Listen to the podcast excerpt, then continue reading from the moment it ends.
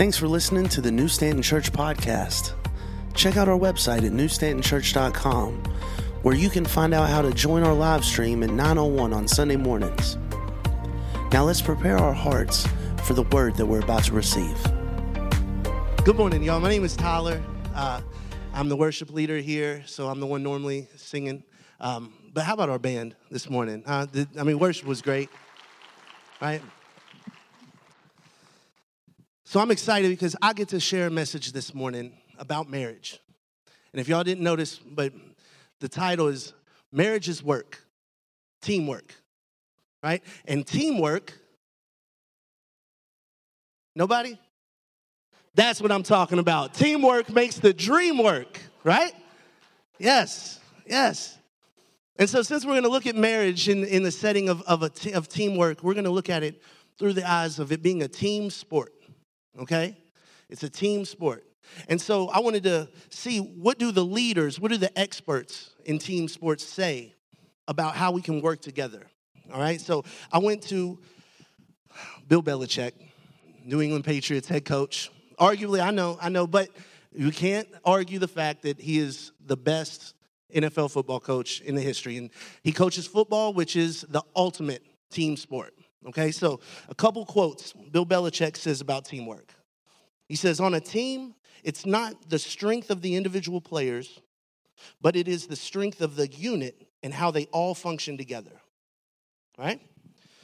For a team to accomplish their goal, everybody's got to give up a little bit of their individuality. Release a little bit of yourself for the good of the team. And the last one I really like is mental toughness is doing the right thing for the team when it's not necessarily the best thing for you individually, right? Wide receivers need that message the most, I think. They're the divas on the football field, right? But that's so good. And it almost, if you're thinking about it, it almost feels biblical, right? I mean, what do these quotes have in common? What's the messaging here? That the team's success is more important than the individual's success. That each player on the team has to play for the good of their teammate, not for the good of themselves. And when we're looking at this, these character traits that are being described, humility, selflessness, a belief in your teammate, a belief that they have what it takes to get the job done, and a willingness to sacrifice for the team to win the game, to have ultimate success. I believe these same principles can be applied to marriage, right? If marriage is a team sport, we want to win. We want to be successful at marriage. So we're going to focus on 4 questions this morning that we're going to answer. First, what are the positions on the team in marriage? What are the roles that need to be filled on the team? Well, that's easy. It's husband and wife. It's man and woman, right? We got the positions down. What is the goal of marriage? In football, the goal is to score more points than the other team, right? It's to get a touchdown. That's the goal in football. Well, what is the goal in marriage? The goal is to love your spouse the way that God loves you, okay? We're called to love others the way that God loves us. Number 1 on that list is your husband or wife. That's who ranks number 1, okay?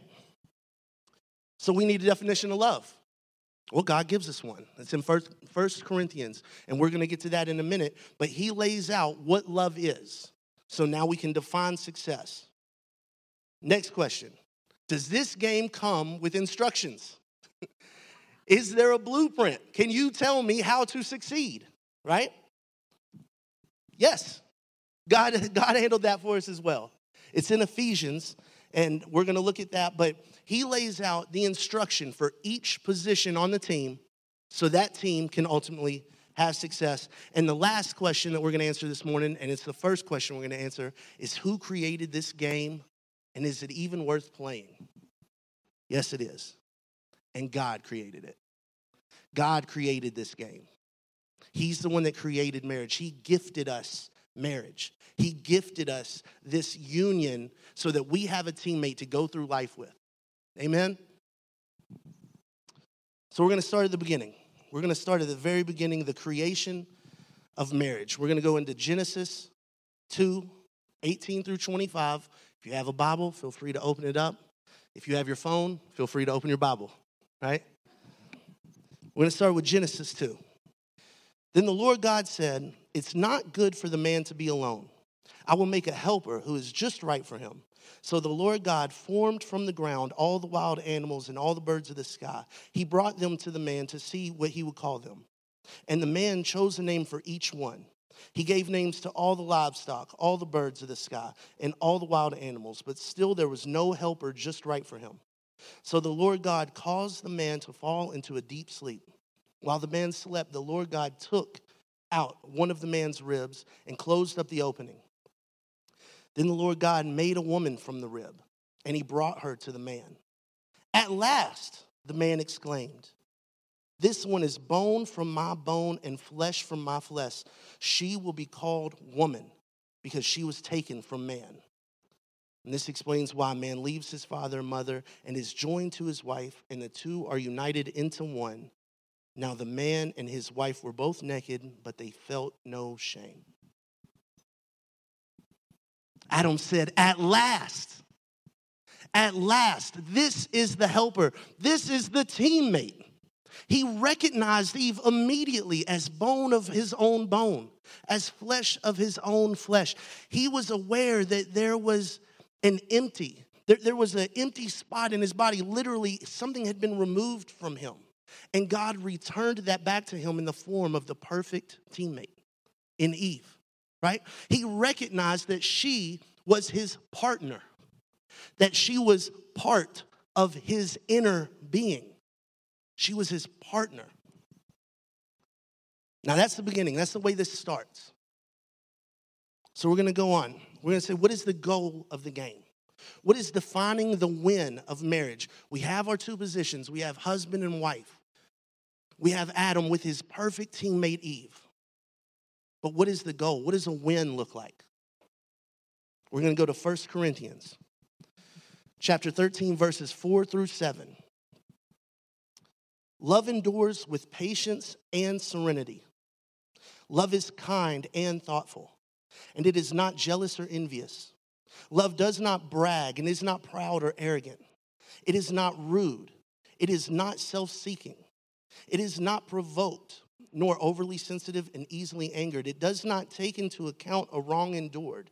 It does not rejoice at injustice, but rejoices with the truth when right and truth prevail. Love bears all things, regardless of what comes, believes all things, looking for the best in each one, hopes all things, remaining steadfast during difficult times, and endures all things without weakening. Now, we're all familiar with this passage. It's love is patient, love is kind, right? We every wedding that we've been to almost at a 100% clip, this is the passage that the officiant, the pastor, this is what they read. And it's beautiful. It really is. It's this beautiful definition of love. What does love look like in verb form? What are the action steps in love? Our problem is, much like we saw with that video, is as we're standing there listening to this beautiful definition of love, we're standing there thinking, oh my goodness, this is exactly how my husband is going to love me. Oh, this is exactly how my wife is going to love me. She's going to be patient and kind and endureth all things. Like when the laundry isn't put away after it's folded. Anybody fighting that battle at home? Right? We look at it with expectation from the very start. We're placing expectation. We're saying love is patient, so you're going to be patient. Love is kind, so you're going to be kind. Problem with that is, what are we called to do? We're called to love our spouse as God loves us. We are the one to do the loving here. We are the one to be patient. We are the one to be kind. We are the one to be steadfast regardless of what comes. Instead of putting that expectation on our spouse, we are the one to humbly accept that and to live that out. God gave us the definition. He also gave us an example. He gave us Jesus. And Jesus lived this definition of love in his life. We got the example of this love through how Jesus lived. how Jesus loved and ultimately how he gave his life for us.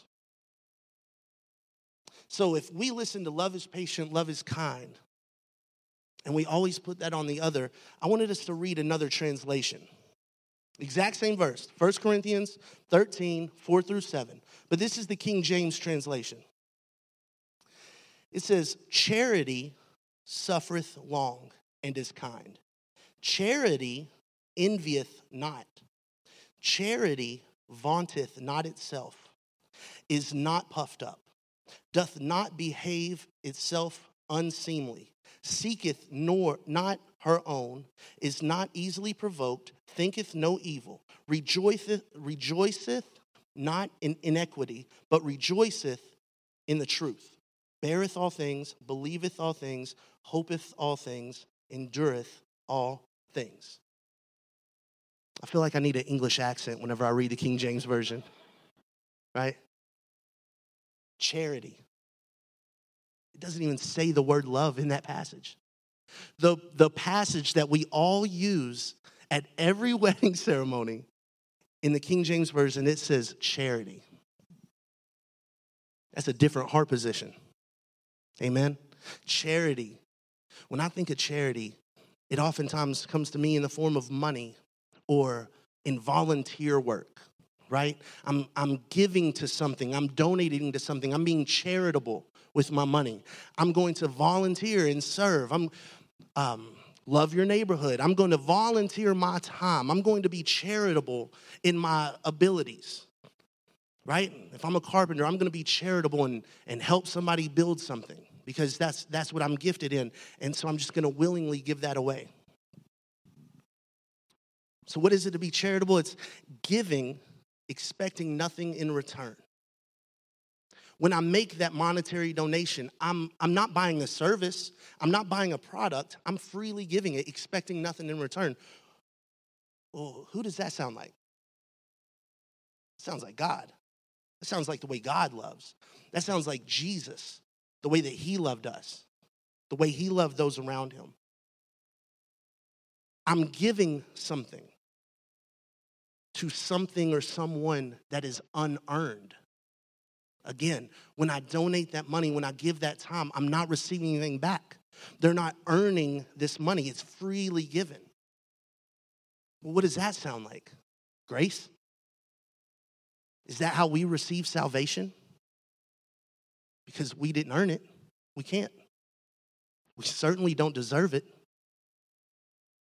Yet God gave it to us anyway.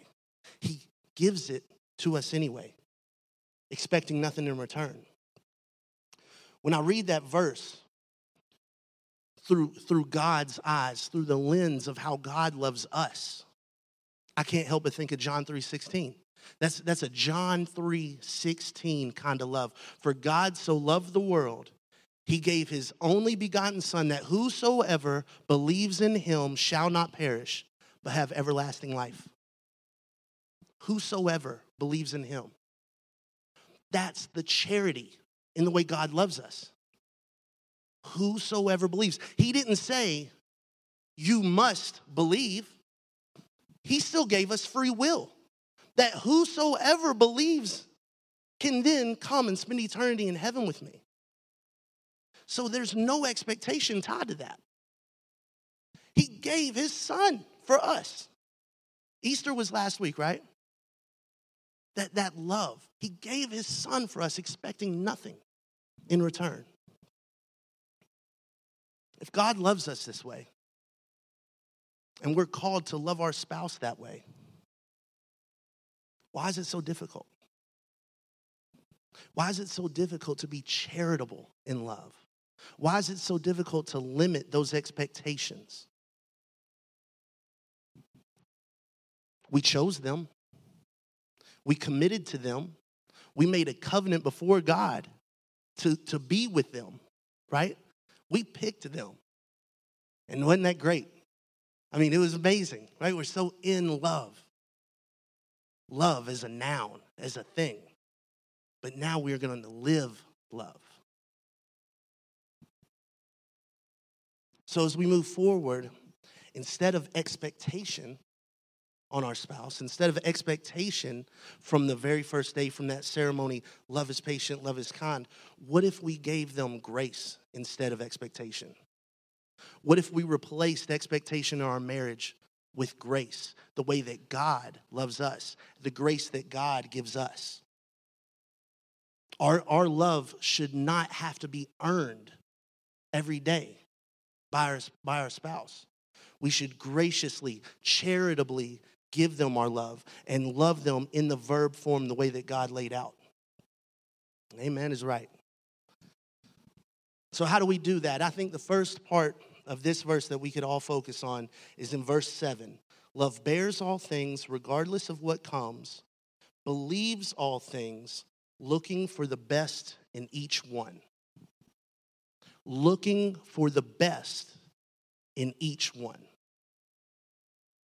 I know a lot of scorekeepers in my life. Anybody know any scorekeepers? Well, 3 weeks ago you did. Last week I did. You never, right? Again, I'll just be honest with y'all. I don't put the clothes away after they're folded, okay? So that is something that I just don't do, right? Sometimes, 3 weeks after I failed to do that, my wife will greet me with a "you never" statement. In that case, she's exactly right. So I can't argue with it. But let's replace expectation with grace. So every day we wake up expecting the best in our spouse. Every day we wake up expecting that their intentions for what they said and how they said it and what they did and how they did it are in my best interest. Not how we oftentimes take it, with spite, right? Or with animosity or anger. No, let's expect the best in our spouses. That is a strong first step in the process of living out love in a verb form. So we have the positions, husband and wife. We have the definition of love. We know what the goal is, to love our spouse the way that God loves us. So are there instructions? Yes. Ephesians 5:21 is it. It's a single line. It's the secret. I know you're all sitting on the edge of your seat right now going, "Tyler, tell me the secret to winning at marriage." Relax. Submit. And in 2021, nobody likes that word. Submit to one another out of reverence for Christ. Yeah, that should get a lot of amens. Submit to one another out of reverence for Christ. That's it. That statement isn't specific to a husband. It's not specific to a wife. It's for both of y'all. Submit to one another out of reverence for Christ. Because what did Christ do? He submitted, the ultimate submission. He gave his life for us. So out of reverence for that action, we should submit to our husband and wife, or wife. Now, we're going to talk about specific instructions for each position, right? On a football field, a wide receiver has a specific job to do. A quarterback has a specific job to do. So do we. So wives, in Ephesians 5:22-24, it says, "Wives, be subject to your own husbands as a service to the Lord. For the husband is head of the wife, as Christ is head of the church, himself being the Savior of the body. But as the church is subject to Christ, so also wives should be subject to their husbands in everything, respecting both their position as protector and their responsibility to God as head of house." Ladies, your husband is responsible. He's held accountable before God for his household. That is a real responsibility, and it's not to be taken lightly. And God created you to be the perfect teammate, specifically made to support him in that role. God created Eve to be Adam's helper, partner, teammate. And Adam recognized it right from the start. Bone of my bone, flesh of my flesh. Anybody remember the movie Jerry Maguire?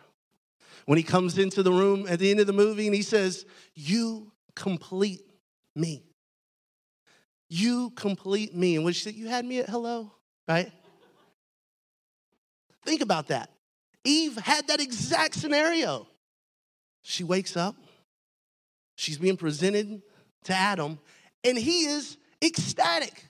"You complete me, bone of my bone, flesh of my flesh. I recognize you as the part of me that is gone. You're going to fill this void.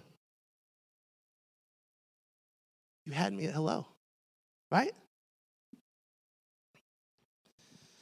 So wives, be who you were created to be. Be your husband's confidant. Be his counsel in decision-making. Lift him up. Speak life over him. Ultimately, show your confidence in the decision you made when you committed to a life with him.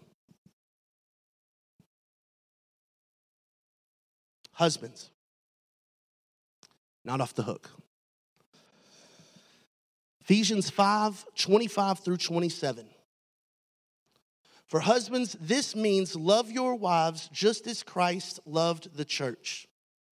He gave up his life for her to make her holy and clean, washed by the cleansing of God's word. He did this to present her to himself as a glorious church without a spot or wrinkle or any other blemish. Instead, she, the church, will be holy and without fault." Jesus loved us so much that he gave his life for us. And not just in the sense that he died, but the way he lived. He spread the word. He ministered. He healed people. He literally lived his life for the church, for the people. And then ultimately, he gave it. He died on the cross as a sacrifice so his blood could cleanse us and make us clean. And that if we believe in him, we could spend eternity in heaven. This is speaking to men right now, out of the Bible. It's asking you not to just die for your wife or for your family. And that gets really romanticized in our culture. We hear it in songs. We see it in movies. Again, Armageddon. Anybody remember Armageddon? They send up a crew of guys to land on an asteroid, to then drill a hole, plant a nuclear bomb, fly home, blow up the asteroid, it splits in half, everybody's safe. Sounds really simple, I know, right? But of course, there's a complication. Much like every single relationship you will ever be in your entire life, there's a complication. And so what does Bruce Willis do? He shoves Ben Affleck back onto the ship, slams the door shut. Now Ben Affleck can't get back out there. Bruce Willis is going to be the hero. He's going to blow up the nuclear explosive while he's still on the asteroid. He's going to give his life for all of humanity. Men, we are not Bruce Willis riding an asteroid through space. That ain't it. That's not the role that God is telling us to play here in Ephesians. He's not asking us to die because our death isn't worth the price of admission to heaven anyway.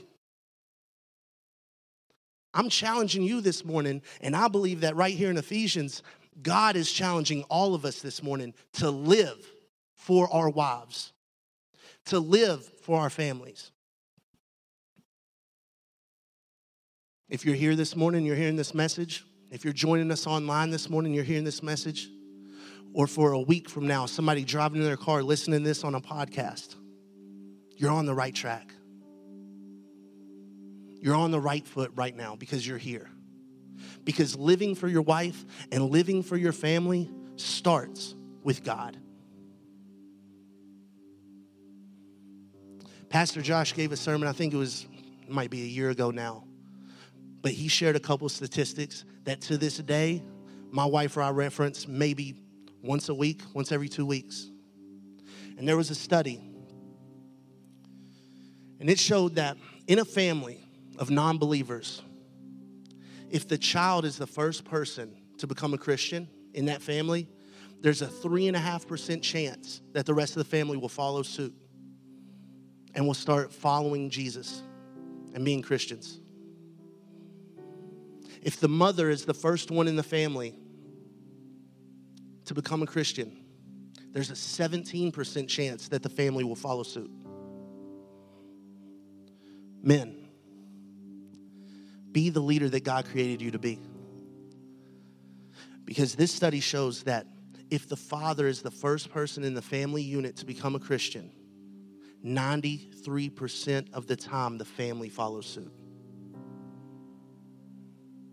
That is a real responsibility. God is calling you to be a leader of your household. He's calling you to be a leader of your family. And the stats prove it out. How important it is, how vital it is.